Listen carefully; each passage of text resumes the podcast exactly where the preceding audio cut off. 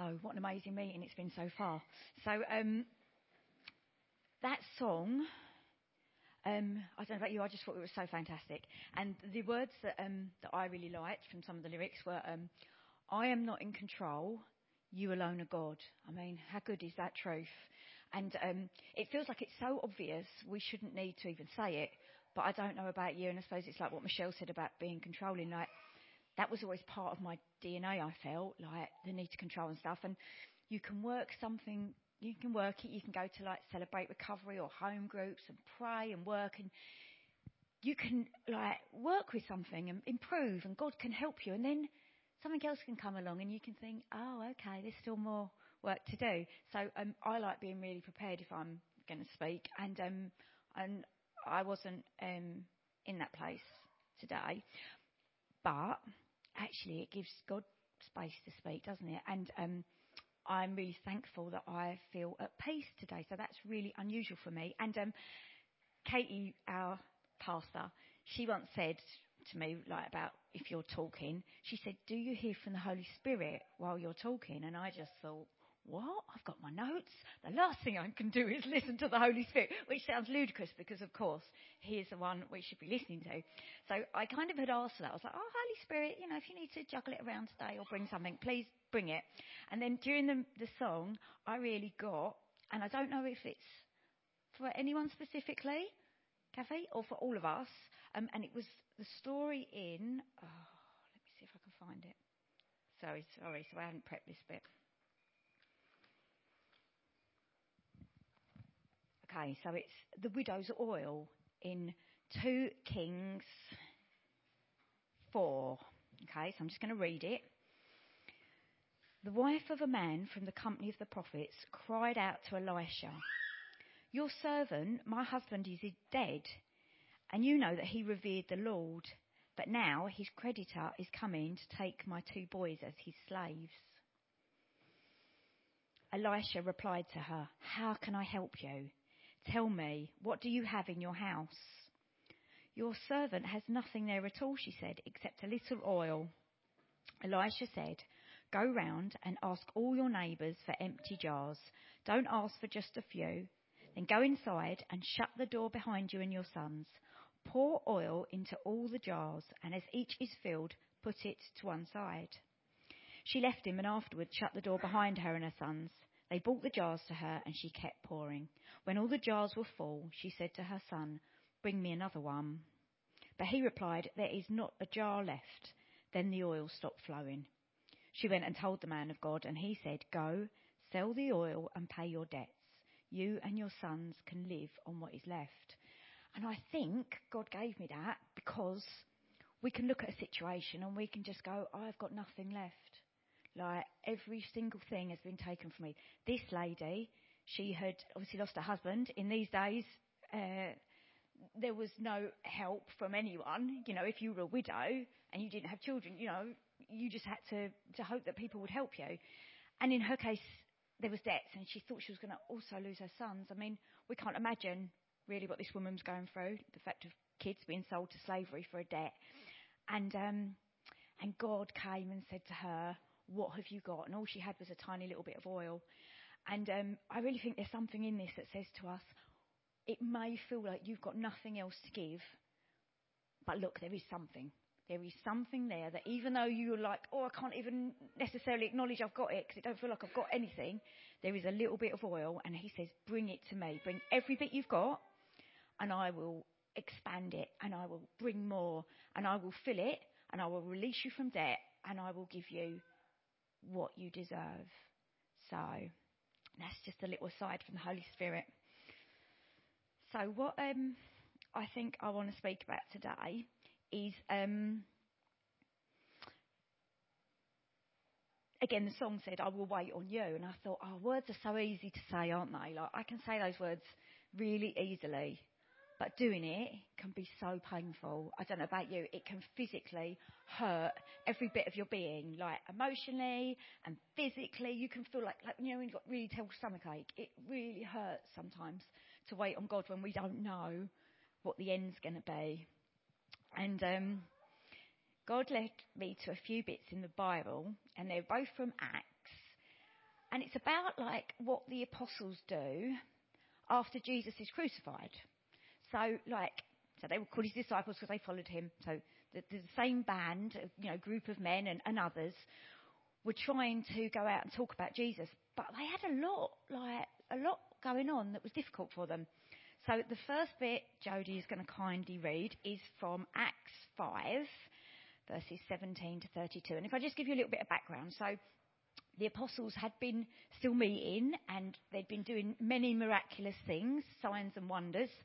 Um, people were listening to them and, and, and coming and getting healed and stuff. And it says in one of the verses just before this bit, um, people were bringing their sick into the streets so that at least Peter's shadow might fall on them. This is how much the people trusted. This is the things they'd seen Peter do. And it's in crowds gathered from towns all around Jerusalem, bringing their sick and those tormented by evil spirits, and all of them were healed. So that's like the background.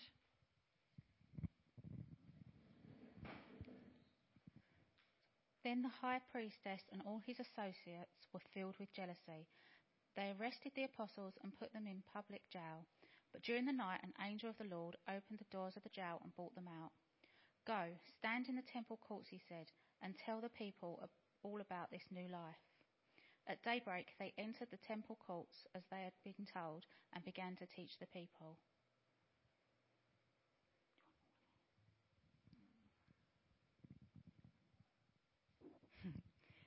So, what I thought about that bit was, it was just worth chatting about as we go along, is they've been put in prison, and um, the first thing they were told to do when they escaped, when they were escaped by an, by an angel, he said, go stand in the temple courts, which was like the meeting place, the public area, and tell the people all about this new life. And I just was wondering what was in their heads at that moment. I wonder if at that moment when they just escaped from prison they're worried for their lives, did they want to go to a public place and tell the people all about like the truth of Jesus? I imagine perhaps not. And um, I just thought, as it goes on, it says, at daybreak they entered the temple courts, and as they've been told, they began to teach people. So they were obedient. They did exactly what God asked them to do, even though perhaps every bit of urge in their bodies humanly might have been saying to them, don't do this, it's crazy. You've been told to stop preaching. You've been told not to speak about this man Jesus. But they went and did it. And it made me think that they were persistent and unstoppable. And it also made me think in like today's culture of me when I tell my children to get off devices, like put the iPad down, you know, put your phone away. They too are persistent and unstoppable. They generally find a way of going back into the uh, temple courts, as it was, and finding the things that I've told them not to, because that's that's their thing. When the high priestess and associates arrived, they called together the Sanhedrin, the full assembly of the elders of Israel, and sent to the jail for the apostles. But upon arriving at the jail, the officers did not find them there. So they went back and reported, We found the jail securely locked, with the guards standing at the doors, but when we opened them, we found no one inside. On hearing this report, the captain of the temple guard and the chief priests were at a loss, wondering what this might lead to. Then someone came and said, Look, the men you have put in jail are standing in the temple courts teaching the people. At that, the captain went with his officers and brought the apostles. They did not use force because they feared that the people would stone them. The apostles were brought in and made to appear before the Sanhedrin to be questioned by the high priest. We gave you strict orders not to teach in this name, he said, yet you have filled Jerusalem with your teaching and are determined to make us guilty of this man's blood. Peter and the other apostles replied, We must obey God rather than human beings. The God of our ancestors raised Jesus from the dead, whom you killed by hanging him on the cross. God exalted him to his own right hand as Prince and Saviour, that he might bring Israel to repentance and forgive their sins. We are witnesses of these things, and so is the Holy Spirit, whom God has given to those who obey him. So, the, I think the line that really captivates in that is um, when Peter and the other apostles replied, "We must obey God rather than human beings," and that's that, that can be a really tough one. Like human beings might be telling us um, lots of different things, and we have to live in this world. but the answer that they came up with was that they had to obey God. So obeying God in real hardships. So that's, I think, the thing that got me from that passage. And then the next one in Acts is from Acts 12, and it's verse 1 to 17. Uh,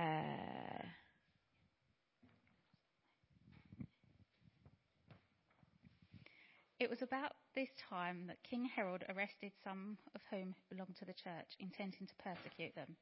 He had James, the brother of John, put to death with a sword. When he saw that this met with approval among the Jews, he proceeded to seize Peter also. This happened during the festival of unleavened bread. Okay, so to put this in a bit of context, um, trying to work out years in the Bible is tricky, but it seems like this happened in about the year 44 AD. So um, roughly 14 or so years after Jesus was crucified. They reckon that was about 30 AD. So there'd been some time. Um, they'd had some problems, as we know. They'd been put in prison at times, and they'd had, in the beginning, they'd had all the um, the problems with Saul and his people trying to um, confront them and put them in prison and stone them, like you know Stephen, etc. But at this point, the fact that it was the king persecuting them and that James, who was uh, killed by Herod, he was the first of the twelve to be martyred. So this was like um, a, a getting worse.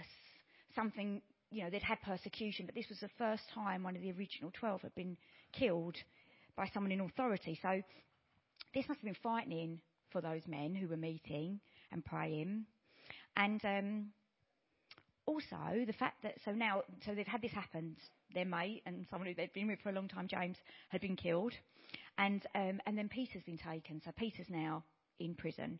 And um, I thought as well, it's quite interesting because it was a time of Passover. I say it was during the festival of unleavened bread, which is obviously when Jesus was taken, was during that festival also. So, yeah, all things must have been going around their heads.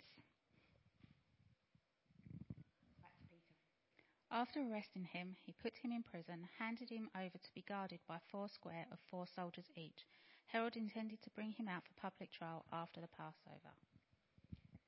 So, King Herod had Peter really heavily guarded. Like, he didn't just put a guard around him and lock the door. He put 16 soldiers and two lots of locked doors, and then he, they chained Peter to um, to the guards, so he could not escape.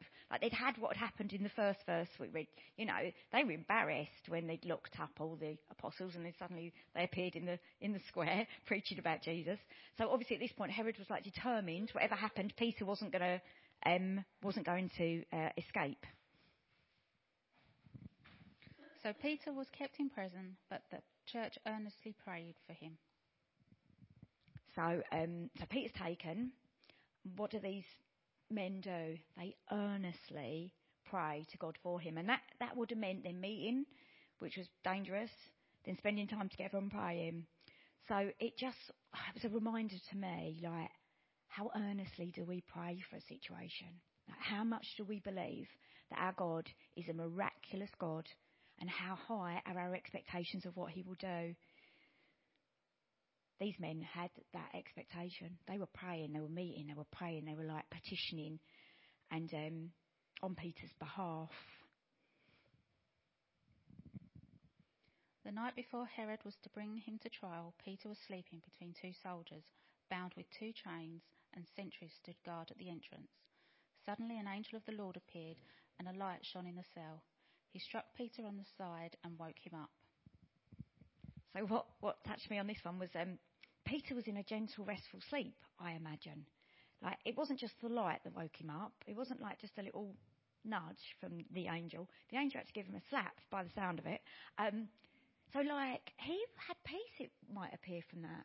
Like so, the others were working on his behalf. God had it covered. Peter was asleep.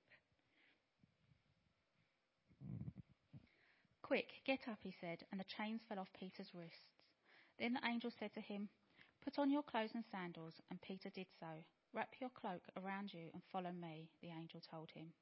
Peter followed him out of the prison, but he had no idea what the angel was doing was really happening. He thought he was seeing a vision. They passed the first and the second guards and came to an iron gate leading to the city. It opened for them by itself, and they went through it. When they had walked the length of one street, suddenly the angel left him. Then Peter came to himself and said, Now I know without a doubt that the Lord has sent his angel and rescued me from Herod's clutches and from everything the Jewish people were hoping would happen. When this dawned on him, he went to the house of Mary, the mother of John, also called Mark, where there were many people had gathered and were praying. Peter knocked at the outer entrance, and a servant named Rhoda came to answer the door.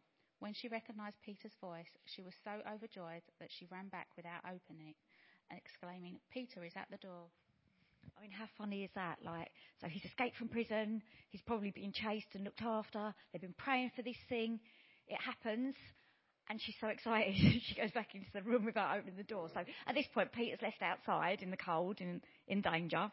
Um, yeah, but uh, how astonishing can it be when we get the thing we've been praying for? Yeah. You're out of your minds, they told her. When she kept insisting it was so, they said, It must be his angel. But Peter kept on knocking, and when they opened the door and saw him, they were astonished. Okay, so um, they had faith and they were praying, but still it can be astonishing when we see that something miraculous happens. And um, I was thinking back to I uh, had always wanted to see a healing. Like I knew it happened and I believed it, but I'd never really seen it too much myself. And um, Wendy, who comes to this group, came around and prayed with me one day over something totally different. But I had an injury on my leg. Um, and it wasn't really going down and stuff. And she just said a couple of times, "Can I pray for you?" And she said, "Do you feel Holy Spirit, Kel?" And I was like, "Yeah." And she's right. Let's pray again. Let's pray again. And um, and it felt instantly changed. And um, the bruising and swelling, then you know, and then next week or whatever began to go down and get better. And um, I want to be at the point where that's not an astonishing thing. I want to get to the point where that's the norm, where we pray for healing or we look at someone's situation and we go, no, that can be changed. That depression be gone. Peter motioned with his hand for them to be quiet and described how the Lord had brought him out of prison. Tell James and the other brothers and sisters about this, he said, and then he left them for another place. So, an amazing story of um, of being set free, really, like, and of what God could do. And um, the things that I think are really important about it is the question really how earnestly do we pray? Let's have a think um, in our own lives. Um, earnestly means to do something seriously like with sincere and intense conviction. So we believe it's true, therefore we pray that way. We pray earnestly. Um, Kate, the pastor here, she talks quite often or prays quite often about attaching our faith to something. And I think that's such a good picture, like when you attach a key to a keyring, or if you make clothes and you attach the sleeve to a piece of garment. Like it takes, it's like a doing. It's an active thing. So even though God is doing all the work, us attaching our faith in specific ways, I think, can, part, can be part of activating that work, that miraculous work that God wants to do for us. Um, from the first bit of the Bible that Jodie uh, read, it, it made me think how persistent are we in proclaiming the truth of the gospel? Sometimes when we talk about Jesus to others, it can cost us. Obviously, in some countries, it can cost you your life. Like we know very little of it really here, but you know, in, in our culture, it can cost you um, relationships or friends, or you could just be laughed at in the street. So, um, and the last thing again was about um, how much do we believe that the Holy Spirit has been given to us by God for those of us who obey Him. So there's so much in Scripture that can bless us and teach us, and I pray that um, yeah, go off and have a look at these bits. God is good. Got a song to finish with, but I understand it's 12 o'clock. So if anyone needs to go, that's fine. But I'll just play the song to finish.